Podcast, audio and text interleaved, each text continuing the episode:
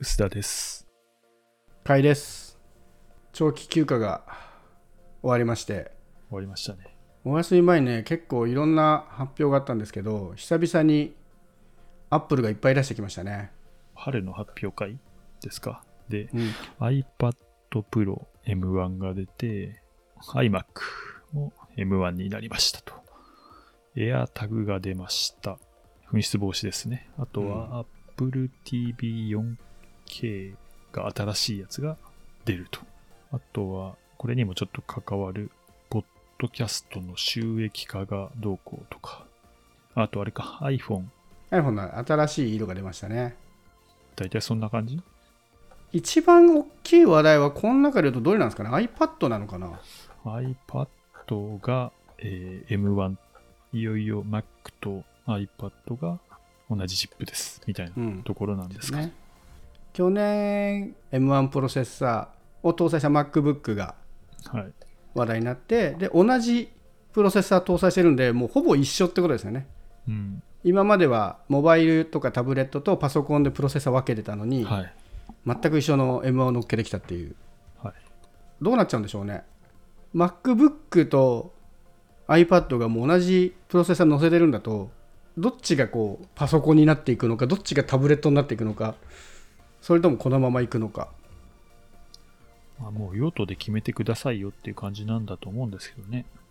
もうプロセッサー気にしない時代なんですかね？まあしないんじゃないですかねその辺は、うん、うん。でもあれですよね。正直 Mac の方がキーボードまで含めると安いっていうのが割と当たり前当たり前になりつつあるというか。なんかでもすごいですね。むちょっとやっぱ逆転してきましたね。今だって iPad Pro だと10インチでも9万4800円から。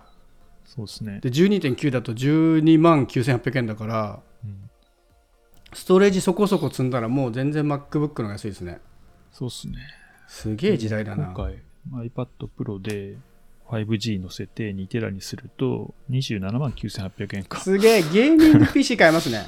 ね。そういう価格になってるんで、まあ本当、まあプロだから分かる人がこう用途に合わせて買うもんだとは思うんですけど、今回プロだもんな。でも結構な値段ですよね、やっぱね。うん。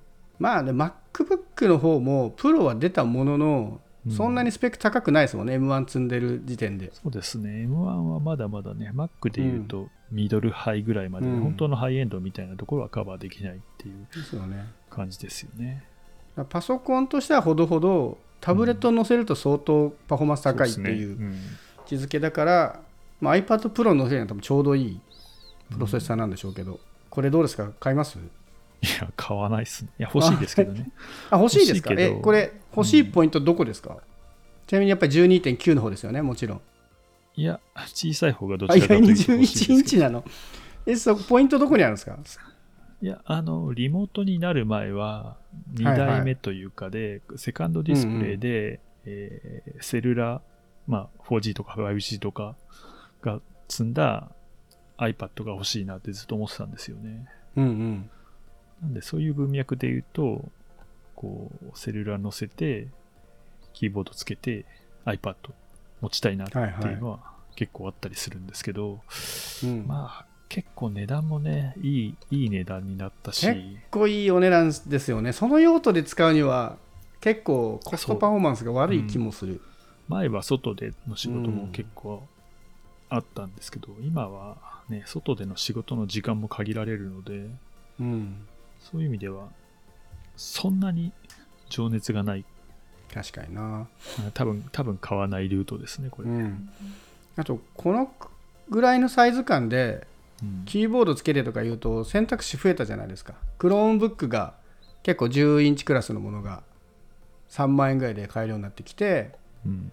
でこの間発表されたばっかりですけど Amazon のね Fire はいはい。タブレットはい、がまさかのキーボードをつけてきてクローンブックみたいな売り方をしてきてるじゃないですか、これまだ発売されてなくて5月末とかですけど、であれも多分3万円ぐらいですよね。いろいろ積んでも。そうですね。まあでもその辺とはちょっと、うん。なんだ位置づけは違うかなっていう気はするんですけどね。位置づけというか、まあ、まあ、同じようなこともできなくはないとは思いますけど、うんうん。やっぱ iPad でやりたいことってちょっと違うかなって気がしますけどね。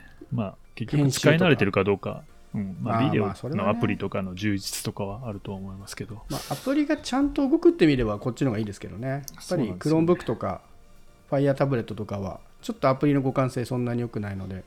Fire タブレット本当ね、初代か2世代の iPad ぐらいのこう、こうなんだろう、期待値というか、ちょっとうん。オフィスが使えるぐらいでも、まあでも3万円とか2万なんぼだったらうん。全然ありかなって気がしますけどね。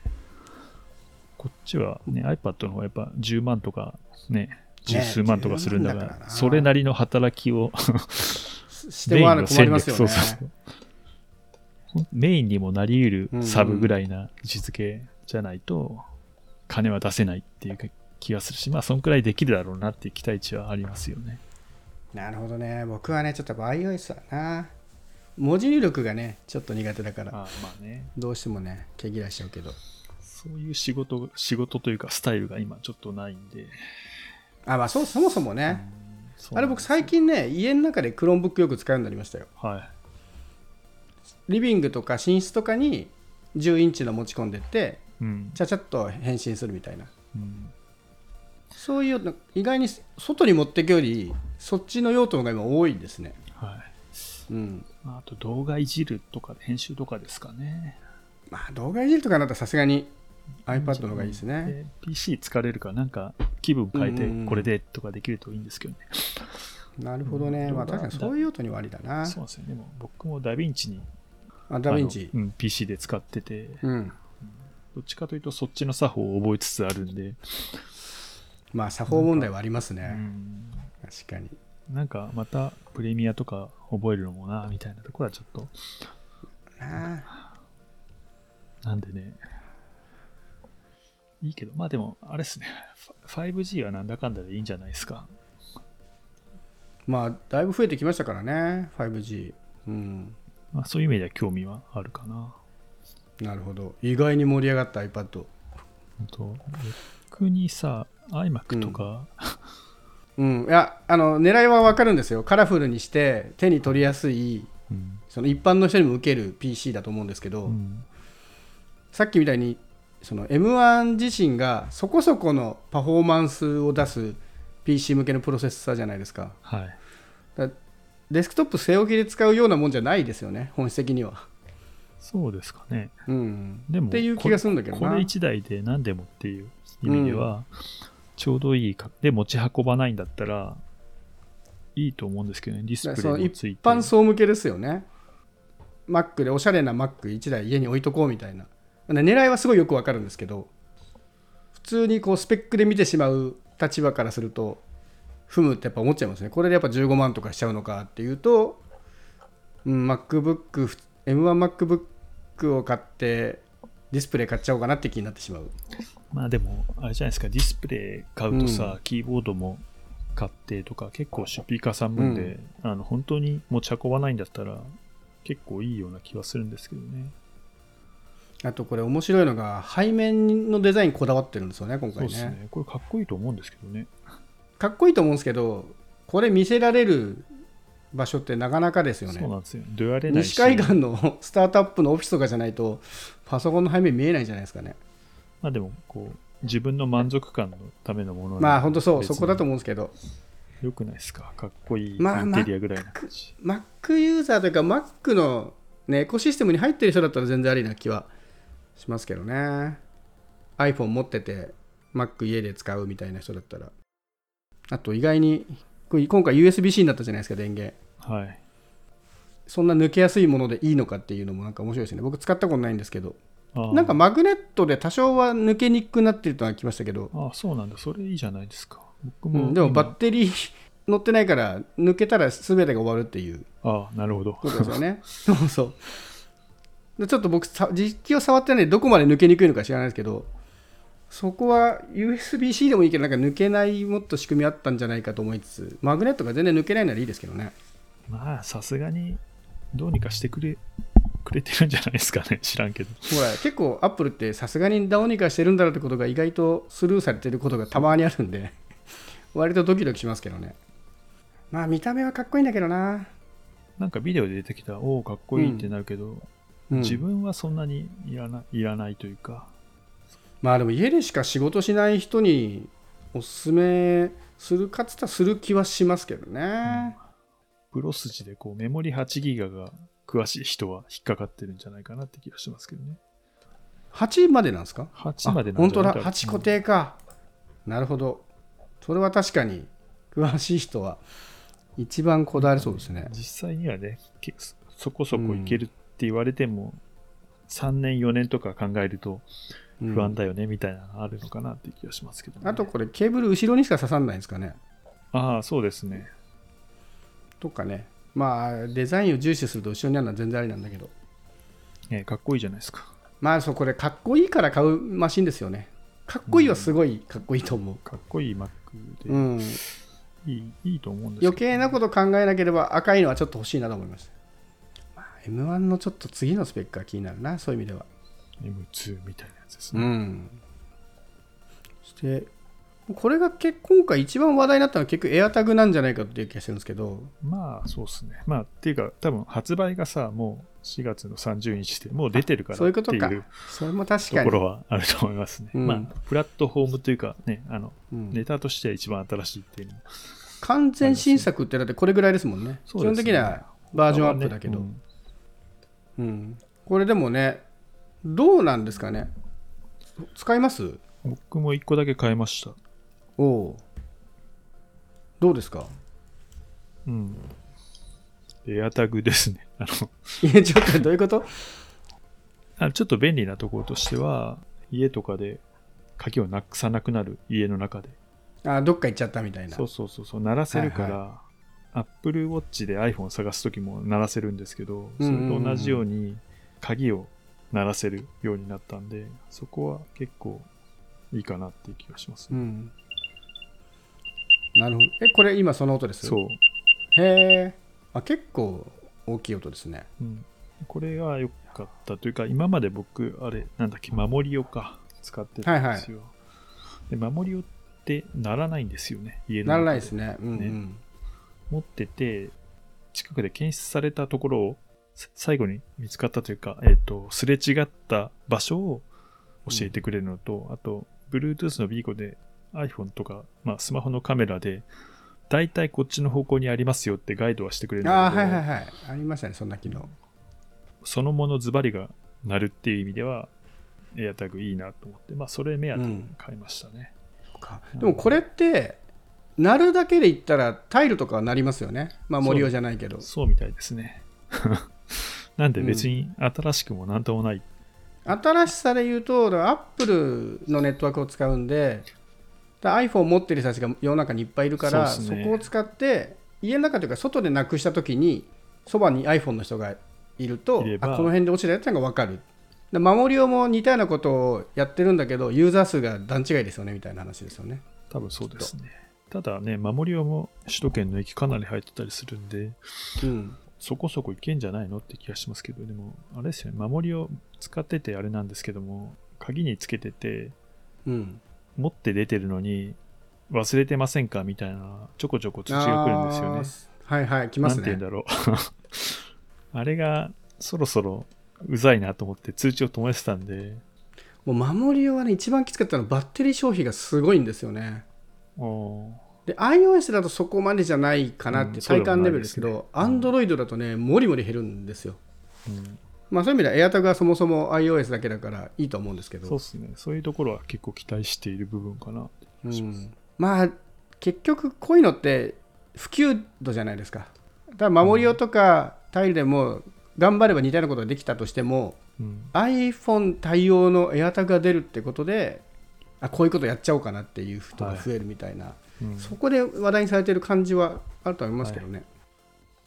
でも正直、そんななくさないっていう、あの、道端に落としたりとかさ、年に1回とかじゃなくて、本当数年に1回もないぐらいうんだったりしますよね。多いのってお店に置置き忘れるとかですよね。そうですね。とか、まあ、トイレでちょっと置いちゃうとかね。よく聞く話としてはまあだから安心を買うぐらいの話なんですよね、基本的にはね。まあ、あのいざという時にね、僕は昔、それ守り用のおかげで助かったことがあったんで、はい。全然こういうのはすごい大事だなと思いつつ僕はもう全てなくさないように荷物最小限にする方向に進んじゃったので使わなくなっちゃったんですよね、もうあスマホともう財布もう最小限カードとかをできるだけ排除してもう忘れ物をほぼしないようにしてしまったので昔だったらなエアタグ飛びついたんだけど今はもうあんまり使う場所がなくなってしまったって感じです。そうですね。もうね、アップルもさ、でも、あの、子供とかペットにはうん。つけないでねって言ってるけど、結構みんなさ、うん。子供に持たせて学校行ったら微妙とか、なんか、はいはい。そういうツイート結構それはかわいそうですね。それはそもそもだからな。メッセージが割と伝わってないよねっていう。うんまあみんな何に使っていいかよく分かってないけど、まあちょっとそこも自分が、うんうんそう自分が思いついた範囲で使うとそういう使い方になっちゃう。アップルがやるとやっぱり良くも悪くもなりますよねユーザーも多いしそういうことに詳しくない人とかがやっぱ iPhone とか使ってたりするとうん、これ子供に使おうかなっていうふうにそういうメッセージとかを気にせず使うとかはまあそうっすね。どうしてもねこう有名だからこその有名税みたいなところはある気はしつつなんか3日間、こう iPhone と検出できないと大きくなっちゃうんでしたっけなんかそ,、うんそんなような、そんなようなのがあるんですよね。そうそうそう3日間で音が鳴るだけどじゃあ3日だから特定できないし逆にストーカー的なことで言うと3日間鳴らないから同僚とかがストーカーだと3日間のうちに必ずね1回はオフィスで会えるから鳴らないみたいなうん。そんなすり抜け方があるっぽいですよ。もう個人的にそういう意味では、紛失防止もいいんですけど、UWB 使ってるんで、なんかもうちょい別の使い方がコンタクトでできたら面白いなっていう期待はちょっとありますけどね。具体的なアイデアは全然ないんだけど。うん一応この、この UWB でうん。キーの場所が大体この辺ですよっていう、それこそ守り用の Bluetooth と同じようなことをやってはいるんですよね。できるじゃないですか。それを忘れ物じゃない方向で、ね、なんか道案内なのか分かんないけど、なんかそっちの方が、これが進んでいくとできたら面白いのかなっていう気は、ちょっと期待しつつ。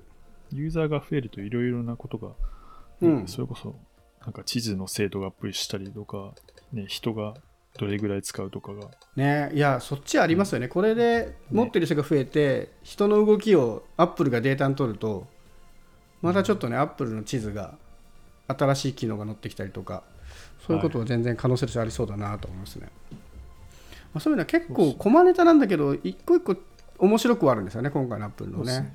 大ネタはないんだけど。そういう意味で一番なんか無難なのは AppleTV4K Apple TV この辺 4K。は普通にはい 4K ですねみたいな感じ。なんですかね僕も Apple TV 全然使ってないからな。そうなんですよね。うん。しかも今 Apple TV ってオープンになってますよね。他のプラットフォームでも Apple TV のコンテンツ見られるようになってるから、まあとはいえはい。ビデオ頑張ってるからやってんのかな。ハイフレームレートに対応して、えっ、と、テレビとマッチする、えー画質を自動調整する機能も追加したってことになってるけど、そもそも前の Apple TV 4K もそのテレビ画質最適化入るので、うん。なんで、そんなに、あと、やってることも大したことなさそうですよね。iPhone のセンサーを使って、チェンジなんですかね。そうですね。ハイフレームレートって言っても、うん。ね、ゲームだったらまだしも Apple TV で、そんなにそうですいらないねですよね。まあでもこれもアップル経済圏にいたらこれ買うと幸せですよねっていう意味では。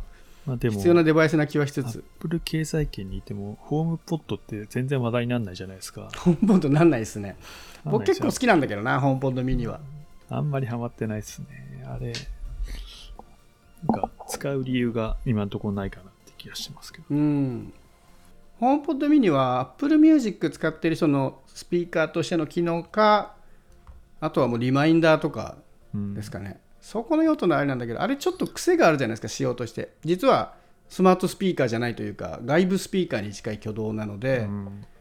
iPhone でやったことをそのまま信号として送ってるんですよね。単体では動作しないというか、そこに若干癖があるなとは思いつつだからみ家族みんなで使うとかにちょっと不向きだったりするし。悪くはないんだけど、取り立てておすすめする要素がないみたいな感じはしてますけど。まあでも音質は良かったですけどね。あの手の1万2万台のスマートスピーカー系の中では僕そんな音こだわんない派ですけどあこれはさすがに音がいいなってちょっと思いました。ミミニのクラスですら、うん。まあでも確かに目立たないですね。だからスマートスピーカー自体がまだ、アップルが出してもこんなもんかっていうぐらい響かないですもんね。紛失タグがこれだけ響いたのに。